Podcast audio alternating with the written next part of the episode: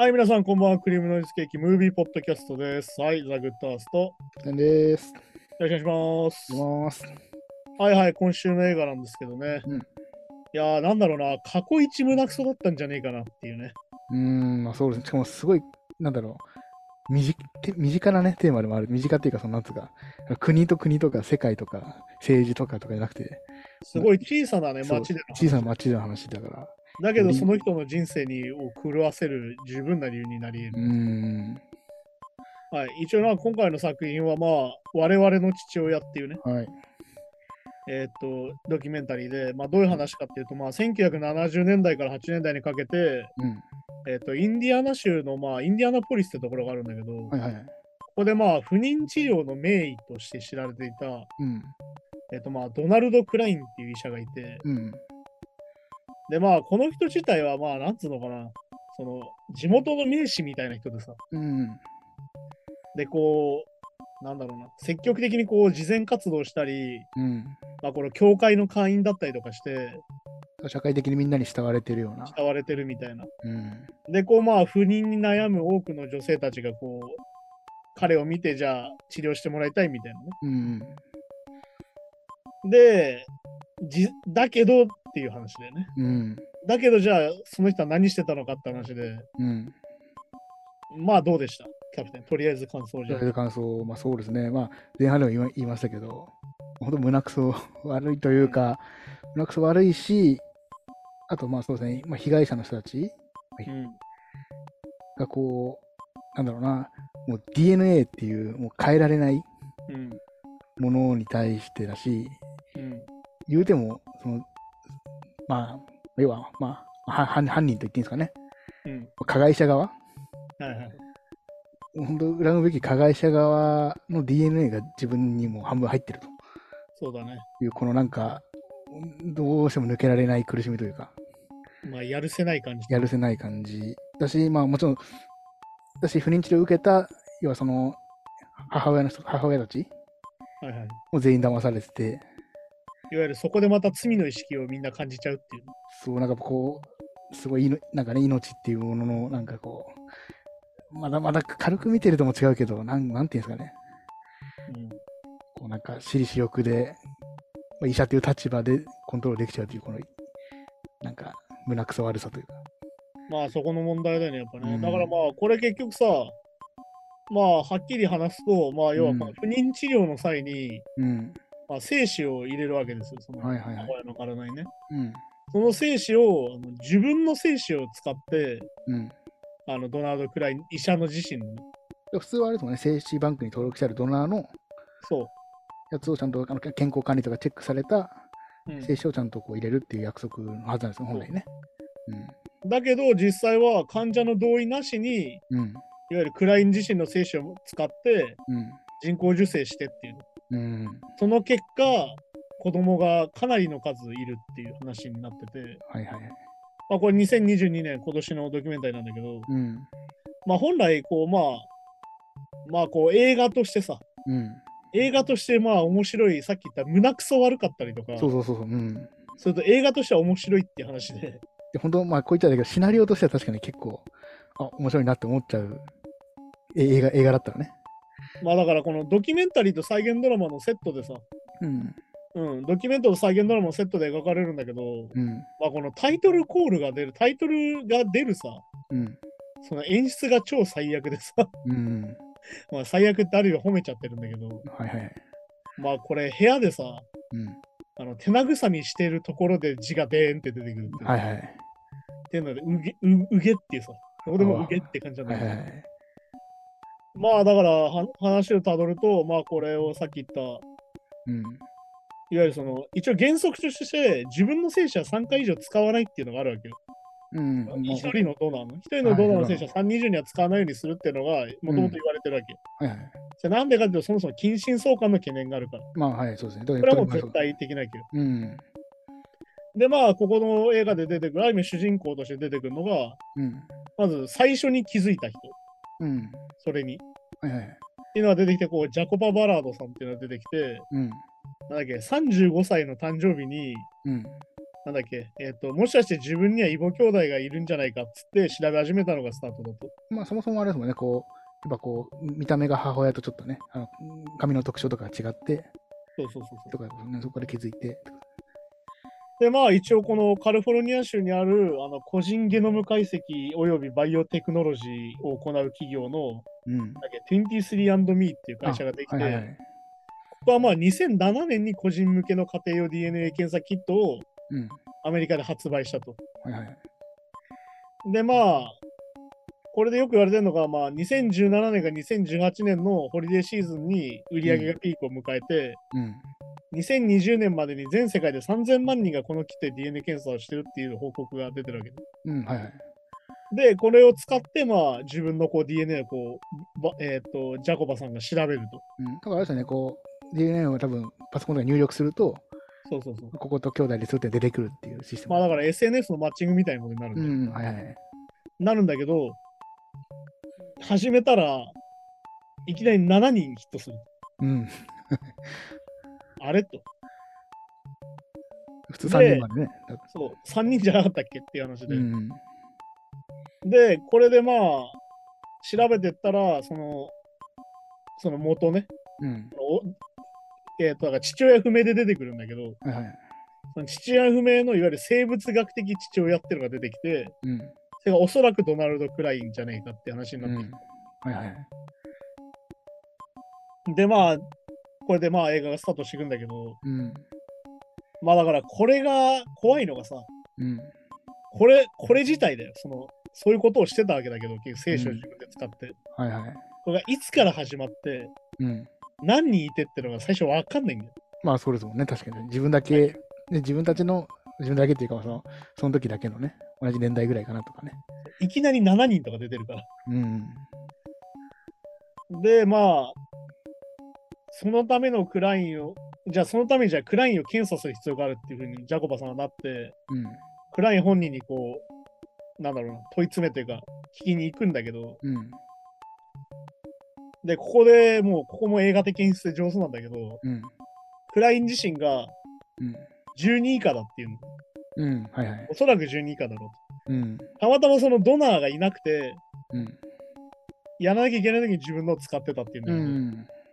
12以下って言った瞬間、そのシャープいくつっていうのがこう画面で出てくるんだけど、タイトルが、12以下だよって言った瞬間、その数値がバーン14って出る。14って、そう、なんかあの演出ね、毎回なんかさっきの3人の時もね、3人って聞いてたわって言ったらいきなり3人超えちゃったりとか。そうっていうその演出がすごい上手というか、ある意味こうなんつうの、釘付けにされるんだけど、でこれきついのがさ、本来こう不妊治療でドナー登録した人を選んでる人っていう話だったじゃん最初は、違うパターンも出てきて今度、いわゆる男性の父親の、本当の父親の、まあ本当のというか、まあその父親の精子を取り出して受精させるっていうパターンのやつもあったんだよね。だからその夫婦でね。なのに、その父親の精子を使わずに、クラインの精子を使ってたっていうパターンも出てきて、これがかなり厳しくてさ、要は父親としてはその子供の父親としては自分の精子でできた子供だと思ってたわけよ。だけど年を取るとね、どんどん見た目が特徴がずれてきて、でしまいには違うやつだと、違うやつの DNA が入ってて、しかもなおかつそれがその、クラインっていう医者の DNA なんだってなるっていうので、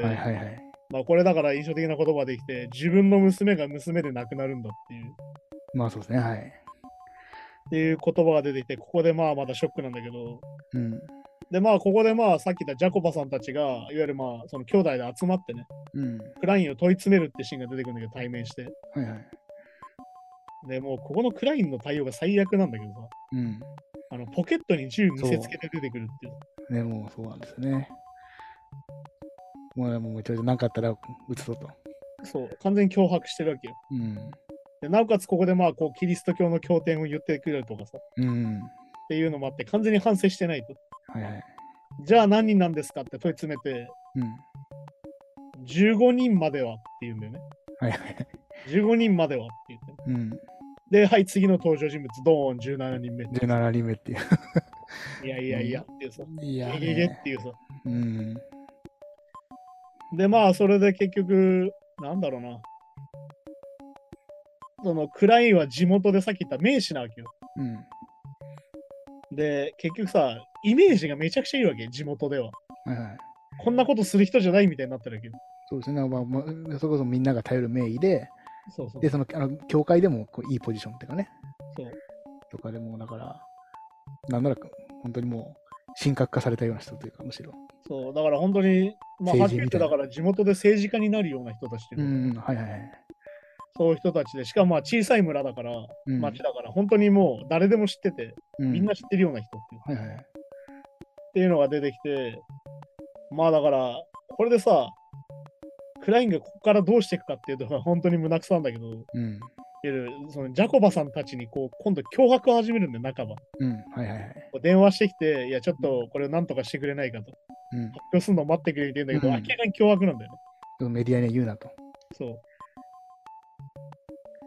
うでまあこれでもうジャコバさんはダメだと、これじゃダメだとやっぱ訴えるしかないってなって、うん、まあ、これテレビ局の協力を仰いだりとかし始めるんだけど、うん、要は結局クラインを父親だと証明しなきゃいけないんだよね、うん、その DNA 鑑定をして。まあ確かに確かに。でまあだからこの状況っていうのが何で起きるかっていうと、その70年代80年代っていうのは DNA 鑑定が全然やってないんで、うん、全然正確じゃない時期なのよ、はいはいはい、でさっき言った一般化するのもさっき言った2017年とかなきゃよ、うんね、だから結局自分では調べられないわけ。そうですね、はい。で結局やっぱり訴えて有罪にして検査するしかないっていう状況にしなきゃいけないんだよね。うん、まあ DNA 自体もね個人情報だからそんな勝手にね。そうできない。うん、まあだからこれを見たおかげで2007年に個人向けが出るぐらいだから。うん、まあだから俺はもうにクラインは多分バレないと思ってたんじゃないかなって俺はちょっと思うんだけど。まあそうですね多分ね。こんなにその DNA 検査が一般化すると思ってなかったんじゃないかなって。うんうん。バレても調べようがないから安心したんでしょうね。うん、だからこれでまあどんどんこう詰めていくんだけど、うん、まあここで出てくるあの数字がもう気づいたら33になってて、うん、はいはい、マジかよっていうさ。小さい村ですからね。そうでこれで新たな展開でさ、うん、知り合い同士に兄弟がいるっていうのが分かるってさ、うん、そうそうそうそう。 DNA 調べたら知り合いが、うん、同じ父親の DNA を持ってる。うん。要は小さな町にどこに自分の血縁がいるか分かんないぐらい多いってことなんだよ。そうですね。はい。だからまあいたら不妊治療といえばその町で言えばもう大体クラインのところに受けるわけですもんね、大体ね。そう。でほとんどそこの DNA がクラインの DNA だったわけです。そうはいはい。でこれでまた今度テレビ局を取り上げたことによってどんどんこう追及されていくんだけど、うん、インタビュアーにもクラインは脅迫めいたことをする。あ、はいはい、まあ、さっきと同じパターンですね。銃を持って銃を持ってきて、お前らどうなるか分かってんのかみたいなことを言ってから帰るみたいな、うん、でさらにここからクラインの嫌がらせが始まってさ、うん、なんだジャコバさんの車のタイヤのナットを抜くとか、あ、はいはい、同じ兄弟にそのパソコンをハッキングするとかさ、ね、ハッキングとかできる、それすごいなと思ったんですけどね。そうだからあと別れ好き嫌がらせ電話だったりとか、うんはいはい、でもう一個言うと本当ストーキング、うん、車で後ろからついてくるとか、そういうことをやるようになった、はいはいうん、でまあここでまあちょっと描かれるこうクラインの過去っていうのがさ、うん、これが結構根深くて、うん、いわゆるこう1963年に交通事故で遊んでた子供、うん、一般の普通の他人の子供を死なせてしまうと、うん、交通事故、はいはいはい、そっから教会に入ったってんだよね、うん、これはだからさアメリカの結構キリスト教原理主義の人に多いのが、うん、何か罪を犯してそっから救われるためにキリスト教にはまるってのはよくあるわけど、うん、あまあまあよくあるパターンがアル中なんだけど、おアル中アル中になってアル中の回復のためにキリスト教を信仰して、そういうことね、うん、アル中を回復させるっていうのがよくあるんだけど、うん、あれまあそれの一種なんだよね、うん、まあ要はクリスチャンは過去が許されて、いわゆる悔い改めてキリスト教を信じれば、うん、過去は許されて前に進めるんだっていうのがクリスチャンの発想なわけ、まあ、洗礼を受けてこそ、ね、再スタートみたいな感じですよね、うん、でこれで前に進めるんだっていうのをクラインは受けてたと、うんはいで、こっから彼のそのなんだろうな、歪んだある意味性癖みたいなさ、うん、ものがどんどん暴かれていくんだけど、うん、はい、ドーン、次の数字、もう気づけば48っていう。はい。いやー、マジかよ。まあ、一クラス分以上ですもんね。そう、になっていくとね。うん。っていう状況で、ここでこう、彼の思想が出てきて、うん、これで出てくるのが、よく言ってるこう、聖句があるんだけど、こう、うん、毎回言う、こう、聖書に書いてある言葉があるんだけど、はいはい、これを辿ってったら、いわゆるクリーバーフルっていうカルト教団が出てくると。うん、で、ここでもう印象的な、彼がなんでこんなことをしてたかっていうのが大体分かってくる言葉が出てきて、うん、このクリーバーフルっていうカルト教団の、うん、いわゆるその言ってることっていうのは、はいはい、子供を大勢産めってことなんだよ、うんうん。で、これでもう言ってんのがさ、完全に女性差別になって、まあなんかね、はい、女性は産む道具だと。これでもなんか日本でも言ってた、ね、日本でも言ってたけど、僕もそれ思ったんですけど、言いましたね。あいつもろくでもねえんだけどさ。うんまあこれで出てくるのは白人を増やせと。そう。ただ子供を増やすだけじゃなくてね。そう。うん、いわゆる有色人種に奪われるって話が出てくる。うん。はい、これも最近習ったね、リプレイスメントセオリーって。そうですね。はいはいはい。まさにそれで、うんまあ、これの例えで出てくるのは本当に金髪で青い目をしていなきゃいけないと。うん。まあ、ね、本当にこれナチスのアリア人的発想でさ。はいはいはい。まあ、まさに優生思想の元のやつなんだけど。うん。っていう話があったりとか、すごいですね、優生思想であり女性差別も当たり前に含んでて、まあ、全部入りだよね、はっきり言ってね。なかなかね。まあ、だはっきり言って男性比社会の根源みたいな話で。うん。で、まあ多分もしかしたらわかんないですけど、ああいう社会的に地位ある人とかが多いんですかね。どうなんだろう。いやだから保守的な人って基本そっちだからさ。まあまあそっかそっか。まあだからなんだろうな、さっきのナチスの話で言うとまあメンゲレ村みたいな話だよね。うんうんうん、双子が多い村がブラジルにあって、それがまあナチスの元残党のメンゲレって博士がやっててっていう、うんはいはい、まあそのメンゲレっていうのはずっと双子を研究しててっていう話で、まあこれはまた違うカルトの話になるんだけど、うんうん、まあそういう話に近い上帝教っていうのができてるって話で、うん、まあここでまあかなりギョッとするんだけど、本来だから結構だからそういう思想にはまっちゃうと、まあ、明らか非人道的なことでもその宗教の考え方が全部大義名分になっちゃって、そうだね、罪悪感を感じなくなる、ね。罪悪感どころか、そんなことは当たり前だと思ってやってるけど。なんなら正義だと思ってるぐらいか。そうそうそう。うん、だから結局、これで分かったのが、メンゲレじゃなくて、うん、いわゆるクライン自体が、要は自分の思想のもと、うん、こういうことをしてたし、彼の性域もつながっていくんじゃないかって話になってて。うんうん、要はより救いようのない人間だなってのが分かるんだけど、まあはいそうですよね。まあでもこの後ね、大変なのがさ、裁判が始まってさ、うん、結局法的に裁けないっていうさ、うん、要は、うん、当時インディアナだとこういう行為を禁止する法律がそもそもないから、うん、まあなんだろうこれ本当にだからなんだろうな、これはもうあんまり言いたくもないんだけど、うん、いわゆるこの人のやり方だよね、クラインの、うん。いわゆるその人工授精に来た女性を部屋で待たせて、うんはいはいまあ、隣で自分の精子を採取して、はいはい、うちに来るっていうのをやってんだけど、うん、これはだからはっきり言ってさ、このレイプ裁判の難しさみたいなのも完全に入ってて、そうですね。はいはい、いわゆるこれ、だからこれあれですよ、日本でも伊藤詩織さんがさ、うん酔っ払ってやられて、これは自分の意思なのかどうかみたいに言われるのと一緒で、うん、いわゆるレイプってものの定義が非常に曖昧にできちゃってるから、法律っていうのはどの国もね。だし今回の場合はさらにそれが医療行為とか重なるから、そうで、しかも要はこれ一番ひどい言葉があってさ、うん、足広げて待ってたんでしょっていうさ、なあねはい。これが結構強烈な言葉として出てくるんだけど、これはもうこれ以上言いたくないからもう次行くけどね、うん、はいはいで、結局要は十分な法的な裁きが与えられないんだよ、うん、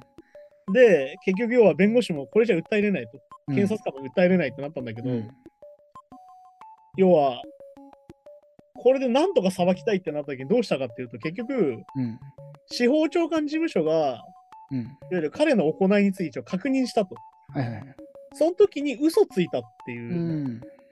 ことで、うん、いわゆるこう起訴するんだよね。まあなんか違う罪でね、その直接できないから。これまあ結構だから、まあだからこれこそさっきの伊藤朱里さんの裁判と一緒だよね、うん、刑事告訴をいきなり取り下げさせたから、うん、しょうがないから民事で訴え直すみたいに今なってる、ああみたいな、あれとまた一緒で名誉毀損で訴えるって形で訴えると、うんうん、で結局これが2件の司法妨害ってことになって、うん、いわゆるその弁護士とか警察官相手に喋ってるところで虚偽があったらこれダメだから、まあそうですね、はいはい、一応これで起訴されて、うん、これによりさ罰金が$500なんだよ。そう、まあ、5万6万ぐらいですかね。そうっていうふうにしかできなくて、うん、でまあ結局やっぱ1年間の保護観察を受けて、うん、まあ一応2017年の12月には医師免許剥奪みたいなの出てるんだけど、うん、まあだからこの時点でさ、うん、彼が作った異母兄弟の数は22人っていう発表されてるんだよ、うんはいはい、まあそもそももうこの時点で数字超えてるわけだけど、うん、まあそう確かに確かに。でまあなんとかなんねえのかよこれと、うん、っていう話でこの兄弟の今の現状についてこのね異母兄弟たちの現状について表されて出てくる数字がドーン53っていう、うん、いやいやまだまだいいんじゃんっていうさ。そうてかまだ見つかってない人もいるって探れてましたよね。これはだからねラストにまたこの話をするんだけど、まあ、うん、まあだからこの兄弟の中に病気が多いって話が出てきて、うん、はいはいはい、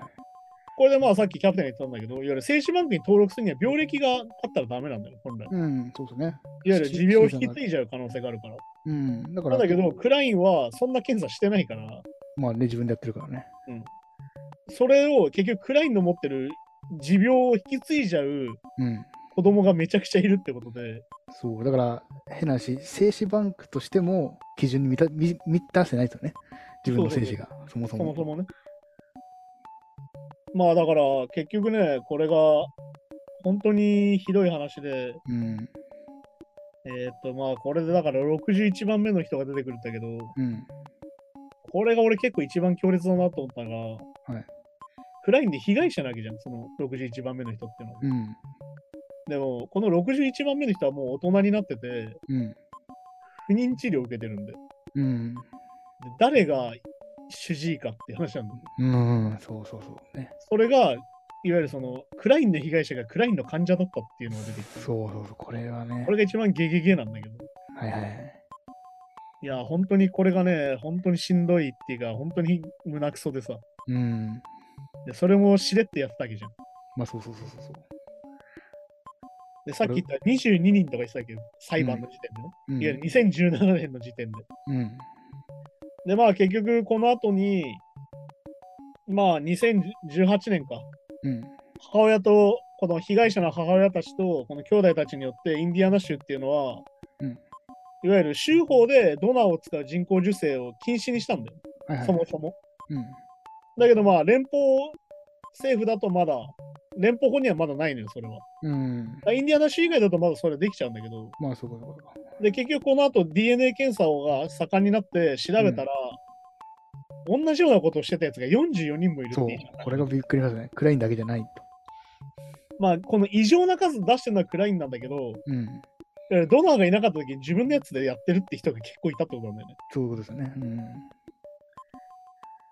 ん、いやーだから本当にすごいのがさこのネットフリックスのドキュメンタリー2022年なわけですよ、うん、でこの映画を制作終了した時点で、うん、何人いたかっていうこの兄弟が、うん、94人っていう。そうですね。だからしかもその数が100人近くなってる上に、うん、その多くは同じ町に住んでさっき言った通りそう同じ場所にいて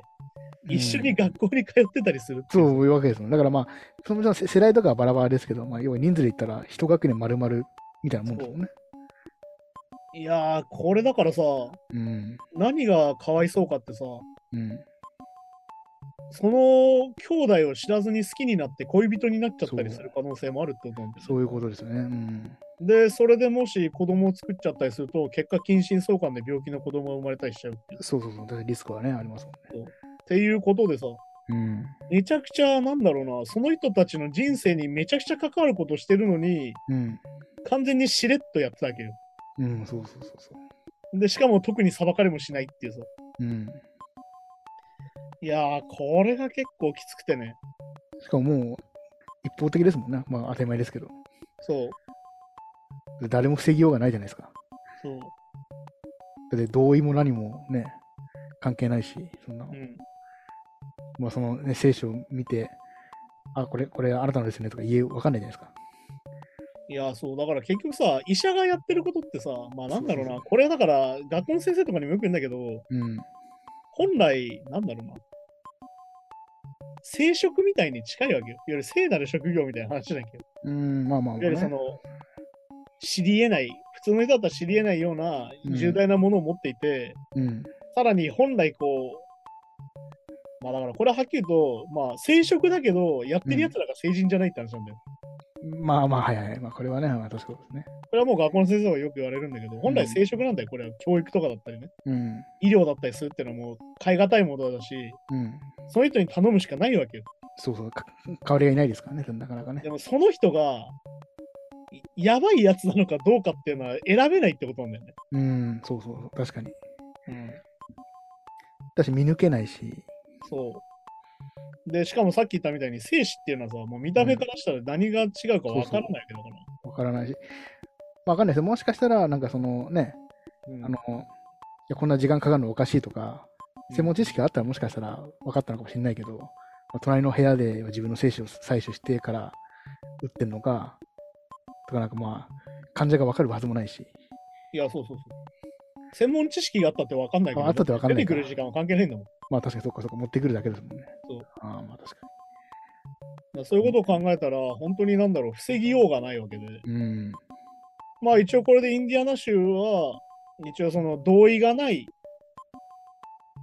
そういうものに対しては完全に重罪を、うん、っ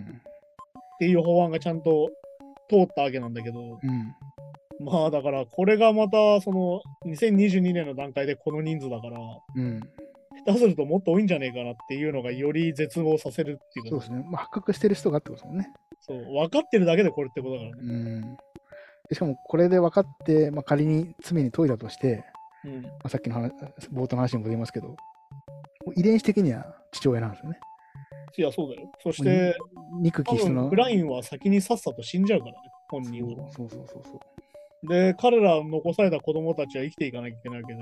そうです。まあここの救いのなさみたいなのはめちゃくちゃあってさ、そういう問題があったりとか、それに合わせてやっぱりね、いわゆるやっぱ男尊女卑で、や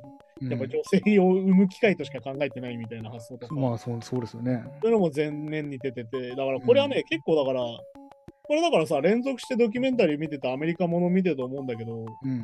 やっぱりキリスト教思想が入ってるとこういうことが起きるんだよね。そうか、だから、まあ、ちょっと今回の映画とはちょっと離れますけど、これで途中で例えばそういう医師が自分の聖書を入れてるっていうことに気づいたとして中絶したいと、なった時に今の法律だと中絶もできない。いやさせないねっていうこと、まあ、これだからテキサス州だったらできないわけど、それがそうか、分かってもできないと思うんだ、ね、分かっててもできない、それはもう罪だから。うわ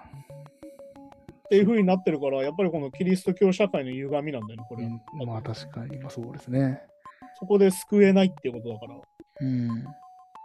ていう風になってて、本当にこう二重三重でやべえっていうか、本当に嫌になるんだけど。まあそうですよね。まあだからね、さっき言った連続してこうやってアメリカの、まあだから脱同性運動の話もまさにそういうことだよね。まあそうか、キリスト教の教典にあるから、息子たちが同性愛だっていうのが許せない。まあ、おかしい。その医学的に同性愛だっつってんのに、それを許さなくて変えようとするっていう、っていうのはもう本当にキリスト教の歪みなわけですよ。まあだから本当にこういうのが重なってるから、本当になんだろうな、宗教ろくでもねえなと思うんだけど、でも結局だからここに出てくる人たちはさ、それでもやっぱキリストっていうか神を信じたりするからね。まあまあそれはね、まあ、このジャコバさんもそうだけど結局。だからそこがまた難しいんだよなと思ったりもするんだけど、まあ、ただまあ神を言い訳に使うなって言ってたけど、まあね、あれはまさにそうだ。だからそれはまさにそうだ。だから要はだからなんだろうな、よくあんだけどさ、これだからスポットライトっていうボストングローブで実際あった、事件というか、いわゆるその牧師が男の子にいたずらしてたみたいな、ね。ああはいはいはい。事件があったんだけど、まさにそれも近くて、いわゆるその牧師さんが、いわゆる同性愛とかなんとか全部ダメよとか言ってるくせに、自分が同性愛で、なおかつ小児性愛者だったっていう事件があって、これがしかも100人単位なんだよね、犯人が。めちゃくちゃこれもスクープになったんだけど、ってことがまあ実際起きてるったりもするから、だからそのなんだろうな、よく言うんだけど、その同性愛を取り締まってる人に同性愛者が多かったりするっていうのもあるし、その自分を隠すためにより厳しく断ずるみたいな人も結構いるから、それが結構要は禁忌を犯すってこと、自体がこうなんだろうな、より性癖を歪ませるみたいなことでさ。ことでもあるんだよなってことを今回も感じたんだけど、まあそういう意味ではやっぱこういろんな価値観とかね、認めていくっていう方向の方がやっぱ大事なんだよな。これが正しいんだからこれに従わなきゃダメとかってなってくと、やっぱいろんな歪みが出てきますよね。まあだから結局要はそれがもう何百年も続いてるっていうね、ってことなんでね。まあだから俺はキリスト教に関してはこの宗教のせいで何万人死んでる、何百万人死んでんだろうって考えると、やっぱり俺はこの宗教を信じる気にあんまりならんよなと思ったりもするんだけど。はい、じゃあそんな感じでね、来週の映画なんですけど、来週の映画はですね、まあなんだろうな、ある意味こうタイムリーというか、ちょうど今の話題に近いんだけど、いわゆるまあウィンター・オン・ファイヤーっていう映画で、まあウクライナの話で、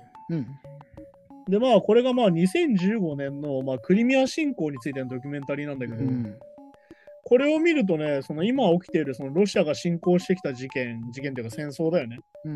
ことがどうして起こって、なんでこういうのが続いてるのかっていうのを考えるのにちょっといいのかなと思って、ちょっとこのドキュメンタリーをお勧めしたいんだけど、まあ、そもそもそのクリミア侵攻が何で起きたかっていうと、もともと親ロシア派の政権があってウクライナに、それがこう民主化運動で倒れたんだよね、でそれで大統領になったの今ゼレンスキーなんだけど、その民主化されたさ、いわゆるウクライナに、親ロシア派の人たちがいるわけ、当然もともといた。でその人を助けるんだっていう口実で始まったのがクリミア侵攻なんだよ。っていうのがスタートになってて、で今回もまあ近いことはしてるわけじゃん。いわゆるウクライナはネオナチなんだみたいなことを言って、侵攻する理由にしてるたりもするんだけど、土地が欲しいとかは言わないですもんね。っていう風になってて、これが結構だからこのウィンター・オン・ファイヤーを見ると結構具体的に分かるので、ぜひちょっと見てきてほしいんだけど、まあそれがまあそのクリミア侵攻のまあいわゆる公民権運動だよね、さっき言った、民主化運動についてのドキュメンタリー、93日のドキュメンタリーなんだけど、結構だからね、ややこしいことになってて、その親ロシア派から民主化するところのこうドキュメンタリーなんだけど、そうそう。あ、じゃあ、ゼレンスキーも出てきます？ゼレンスキーが要は大統領になるまでの話。っていうふうに見ると、結構この今起きてるロシア戦争、ロシア・ウクライナ戦争が、ちょっとわかるかなというか、ちょっと見えてくるかなって感じなんでね。じゃあ今は、その時の跳ね返りじゃないけど、みたいな感じなのか。まあだからその時の反動は絶対あって、いやだからさっき言ったみたいに、親ロシア派が国を牛耳ってたのが、民主化運動で取られて、でそれをまた取り返そうっていう動きだから。っていうやりとりなんでね、それがまあ要はもっと昔からの歴史につながってきてる